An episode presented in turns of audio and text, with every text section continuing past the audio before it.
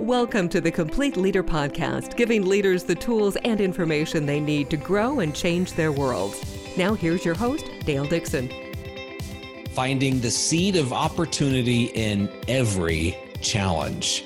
This is the Complete Leader Podcast, everything you need to become a high performing leader.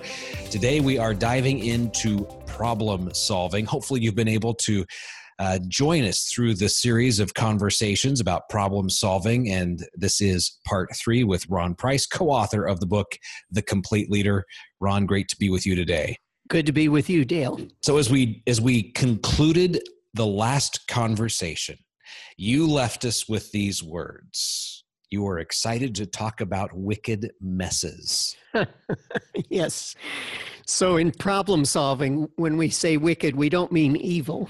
What we mean is complex, or we've also described it as nonlinear. So these problems are not solved just using the scientific method because they're more tangled, they're more um, they've got more factors involved in them. They're not just logical problems. Oftentimes, they they bring emotions into the equation as well.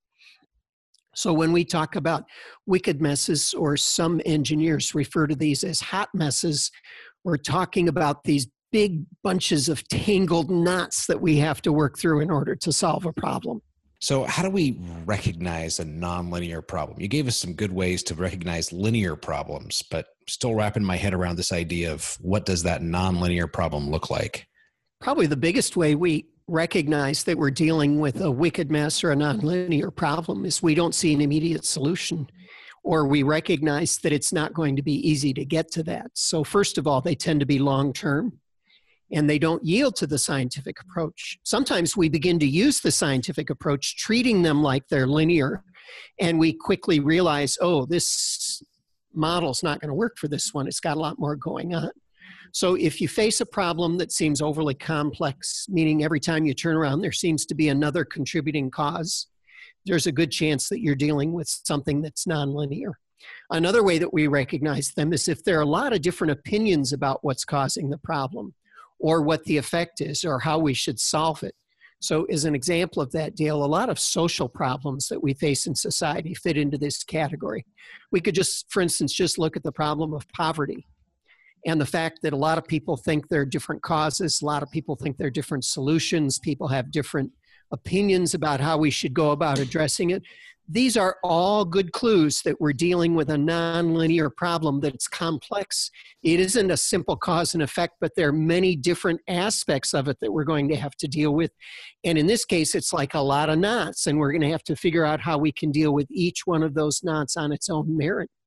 And then, last of all, you know that you probably have a nonlinear problem if it's been around for a long time and if it has a relational aspect to it. So, a lot of people problems, a lot of problems with people getting along or working well with each other or underperforming, a lot of these problems are really nonlinear problems and they don't yield to the typical scientific approach. So, then how do we attack nonlinear problems differently? I'm, I'm assuming they take a different approach. Yeah, they do. And again, we go back to the first uh, recommendation I gave at the beginning of our conversations about problem solving, we have to understand the problem to begin with. So when you begin to recognize that you're dealing with a complex problem or a wicked mess, you got to begin with patience. You have to recognize that you're probably dealing with a whole series of factors. You're dealing with a whole series of tangles and knots. And so to push for quick results, to use willpower and say, we are going to fix it, we're going to fix it now, just makes things worse. It just complicates the problem even more. So we've got to take a breath.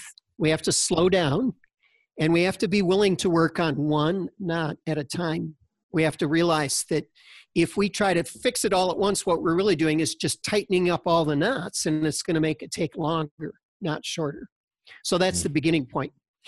Next, it's important to realize that um, sometimes problems can't be solved completely. Sometimes you have to learn how to live with a problem. Sometimes it's our job as a leader to, to focus on minimizing them. I, I, one of the things that I've often thought of when I'm facing these complex problems is my first step is to isolate and minimize. So I don't want to make it worse. I don't want to amplify it. I don't want to broadcast it. I don't want to get everybody stirred up about it. Instead, I ask myself, what can I do to isolate and minimize the different components of this problem? Because the more I can separate them and deal with each one on its own, the greater chance I'll have of having an impact on the big wicked mess or complex problem overall. So this can be a test, can be a test of how we manage our emotions. Uh, oftentimes problems and frustration are very close to each other and we often say well just fix it i don't don't bring me your problems go fix them or we have outbursts and when we do those things we're just adding more knots to an already complex problem so we've got to be willing to make small progress a little at a time and sometimes when you're dealing with a wicked mess or a nonlinear problem, you're going to go forward two steps and backward one, or you might go backwards three steps. And you have to recognize that that's just part of the process. It's painstaking problem solving. But Dale, leaders who learn how to deal with these nonlinear, complex problems end up being some of the best leaders, and they end up getting some of the greatest opportunities to make a difference because they've learned how to deal with stuff that other people can't deal with. Hmm. Do you get just a sly smile on your face when you hear a politician give a three point plan to address the problem of poverty or any of the other big, complex, nonlinear problems that we yeah, face as yeah, a society?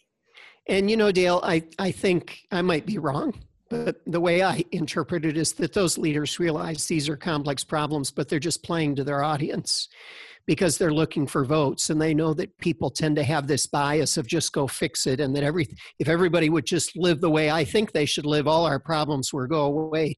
And so I, I my suspicion is that politicians when they're running or when they're posturing for power use these simple approaches as if every problem is linear but when you actually dig in and try to really solve a problem you begin to realize that it's complex even to the point where you have people who have very, very different ideas for what they need to get out of it. And so um, I think if we, as the citizenry, if we, if, as the electorate, electorate would insist that our leaders present to us better analysis, better diagnosis, and not just come up with simple solutions, I think we would see government begin to change. And I, I think that most of those politicians either would not return to office or they would begin to behave the way we elected them to behave and we'd like them to behave going forward. Excellent points. So, do you have some tips for us on starting to address and and take apart nonlinear problems? I do. And this actually draws from another skill that we talk about in The Complete Leader, and that's the skill of negotiation. Because oftentimes solving a problem requires having the same kind of framework, the same kind of skills that we use when we're negotiating a conflict. So it begins with if you're going to untangle a complex problem, start with the interpersonal conflict that exists if there are problems people have relating to each other, if people automatically react in a negative way to others, if they just automatically assume that the other person is stupid or the other person is selfish or the other person doesn't have their interests, we've got to deal with those things first because that's noise that will continually retighten the knots that we're trying to untie. So we deal with interpersonal conflict. Secondly, take the time to ask yourself what are the desired outcomes that we want? What will it look like when this problem is resolved? So that we all agree on that. It gives us sort of a compass, a North Star that we can work toward as we work through the problem. So you identify the desired outcomes and get everybody involved on board that, yes, this is where we want to end up. We would all consider this a win. We'd all be happy with this outcome. Number three, once you've dealt with the interpersonal conflict and you've defined where you want to get to in the end, focus on the issues of the problem or an analysis of the problem that, as much as possible, is non judgmental and not driven by demands. So, what I mean by this is when somebody says, Well, it's got to be this way, well, we need to ask why. We need to ask what's behind that so that we get down to what are the underlying issues or outcomes because oftentimes people's demands are about process, not about the end. So we, we need to make sure that we get the issues clearly defined and that we don't get waylaid or distracted by people making demands. And then once we've gotten to that point, now we encourage creativity. And you know, Dale, we've talked in previous podcasts about creativity that there are two primary types. One is improvisational creativity, which is where we develop as many possibilities, as many ideas as we can, and we we try to push our imagination, the boundaries of our imagine, imagination further and further out because it creates new options for us. And the other kind of creativity is what we call compositional creativity. This is where we now begin to analyze possibilities, to develop little experiments, to try things out. So it's the ebb and flow or the oscillation between improvisational and compositional creativity that helps us begin to understand how we can untangle these knots. And then we can use the scientific methods that we've already discussed because essentially every nonlinear problem is still a combination of a whole bunch of smaller problems that can often be linear and they can be solved. So, what we're trying to do is untangle it enough so that we can see smaller chunks that are linear that we can go after. And um, it, when we begin to do that, then we begin to get closer to a solution to the overall wicked mess that we're dealing with. And then, last of all, if you've done all those things, you've dealt with the interpersonal conflict, you've desired your outcomes that everybody agrees with, you've gotten focused on issues and not just demands, you've encouraged creativity, both improvisational and compositional, and now you're beginning to use the scientific approach with knots that look like they're manageable now start to look for and build early wins because those mm. early wins will give you confidence that you can keep going. They'll help you to think about making progress. And depending on the complexity of the problem, you may never get across the finish line, but you can deal with a lot of the knots if you're patient and if you keep going. So, when you take this kind of approach, the way I try to sum it up is that sometimes going slow is fast. But if you go fast, it'll end up being slow. Meaning that if you try to solve a complex problem quickly, you might take it longer to get to a lasting solution. But if you'll slow down and look at the different parts of it and go through these steps that we've talked about, you may actually get that problem solved much quicker than you thought you could, or you might get it solved when it didn't look like you would ever get it solved using some other approach. I fish probably once or twice a year at most, so I'm not very good at it. And usually, every time I end up with a big tangle of fishing line. And I'm just thinking about this approach to getting it untangled. If you look at the big mess and try to get it apart, it takes forever and it usually gets worse. When you focus in on one small area and just get one twist of line apart at a time, before you know it, it's all undone. And of course, a lot of us that are part time fishermen, the way that we deal with those tangles is we just cut the line. well, but yeah. the problem is in life, you can't do that. Life won't let this you just true. cut the line. This so is true. This is where we have to really learn how to be complex problem solvers and accept that this is a part of being a complete leader is learning how to untangle those knots one at a time.